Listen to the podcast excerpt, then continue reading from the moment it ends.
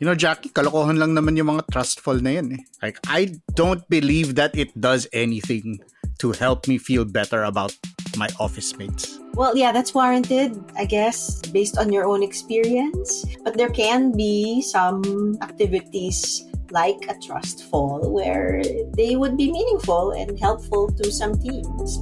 We've seen some of that.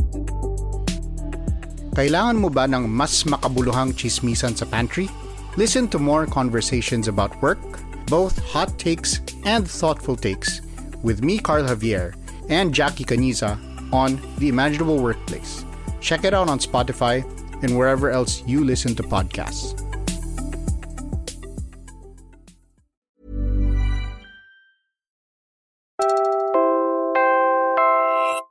You're listening to Puma Podcast. Hi there. I'm Regina Lay, Senior News Editor of Puma Podcast, and you're listening to Teka Teka News, balitang thinking, hindi breaking. In this episode, Last week, when we learned of the problems of the banks and the impact they could have on jobs of small businesses and banking system overall, I instructed my team to act quickly to protect these interests. They've done that. They've done that. Lots of jitters in the global financial markets right now, reminiscent of 2008. Are Philippine banks safe? Or, to be blunt about it, is our money safe?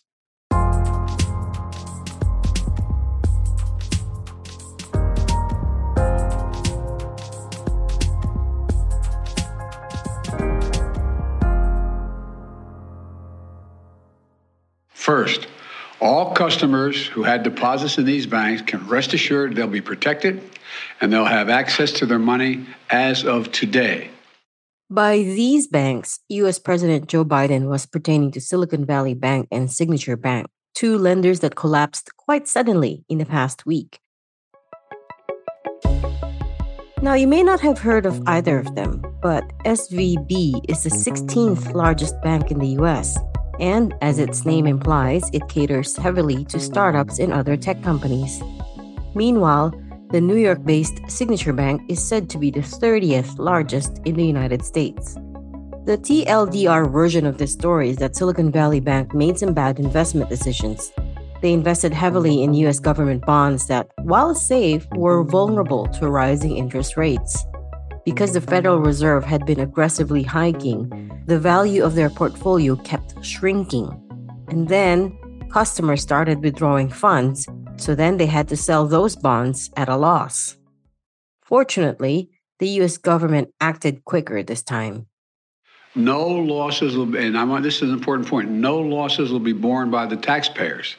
Let me repeat that. No losses will be borne by the taxpayers. Instead, the money will come from the fees that banks pay into the deposit insurance fund. Essentially, that means the government is not saving SVB. As far as they're concerned, this isn't a bailout like what we saw in 08. SVB will stay collapsed, and the US government merely extended a guarantee to cover all the deposits at the bank. The government, through the Federal Deposit Insurance Corporation, or FDIC, has already taken over the troubled banks. And because this isn't a full bailout, investors will lose their money, as with any other kind of bankruptcy. Second, the management of these banks will be fired. If the bank is taken over by FDIC, the people running the bank should not work there anymore. Third, investors in the banks will not be protected.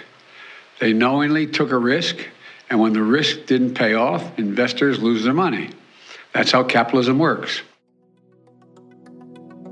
The U.S. Securities and Exchange Commission, as well as the Justice Department, have reportedly already begun investigations into the case. And Biden has promised heads will roll. And fourth, there are important questions of how these banks got into the circumstance in the first place. We must get the full accounting of what happened and why those responsible can be held accountable. In my administration, no one is above the law. We're going to pause for a quick break now, but when we return, the big question should we brace for impact? Stay with us.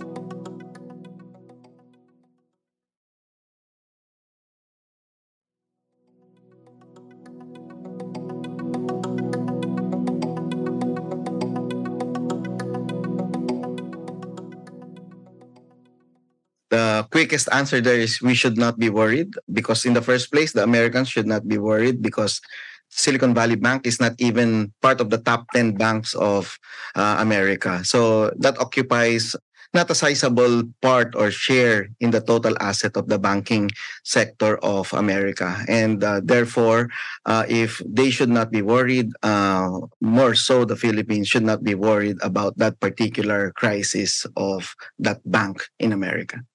That's Ronilo Balbieran, an economist I interviewed on the One News show Agenda.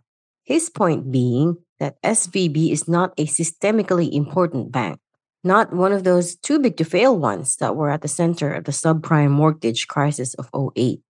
Both banks had assets of just under $200 billion.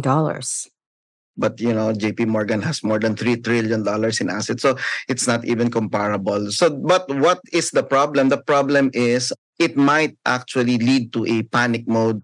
Perceptions and uh, panic are not a good combination, and therefore it might affect uh, the overall trust of the citizens and the businesses, the startup community uh, on the financial sector. And this could get into the, the burning of the animal spirit, as we call it in macroeconomics.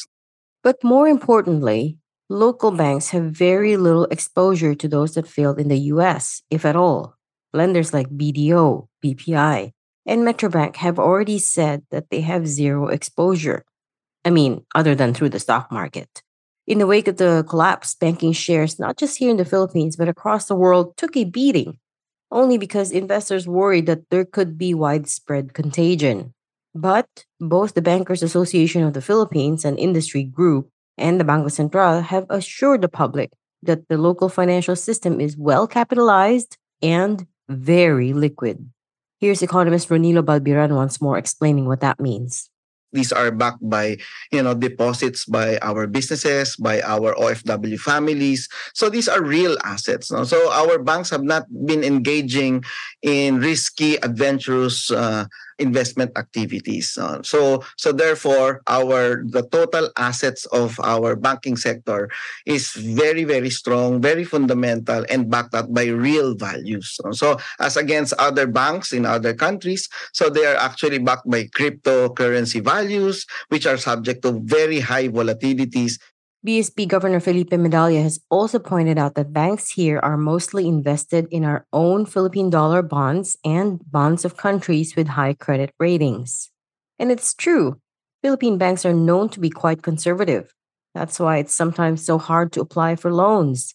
And in fact, Ronilo says we have the opposite problem here their problem is the reverse. No, the problem of our banking sector is they have so much money they don't know who to lend it to because uh, all the the businesses, all the consumers have already borrowed, and we still have more than more than three trillion worth of uh, deposits that are looking for the right borrowers, the right investors who will borrow from our banks our problem is actually how do we actually use the money that we have so much here no so how do we actually activate public-private partnership. How do we actually unlock? You know, you were talking about uh, agricultural productivity to help our our farmers, our uh, minimum wage earners, no, to f- battle inflation. So how do we actually unlock productivity of the agriculture? That's not to say we won't see any fallout. It's a fast moving story and it could still go either way. As we speak, Credit Suisse, Switzerland's second largest bank, is hogging the headlines after it reported quote unquote material weaknesses in its financials. And bank runs are all emotion, remember. Panic spreads fast with or without good reason. But if all your money is deposited in reputable Philippine banks, then the answer is yes. Everyone we've spoken to says you can sleep soundly for now. But do keep an eye on things.